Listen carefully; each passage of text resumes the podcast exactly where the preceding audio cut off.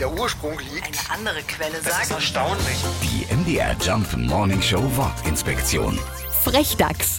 Schauen wir in die Welt der Fabeln, stellen wir fest, jedes Tier hat seine eigene Eigenschaft. Der Fuchs ist schlau, der Wolf ist böse und der Dachs ist, nein, nicht etwa frech, sondern eigentlich nachdenklich.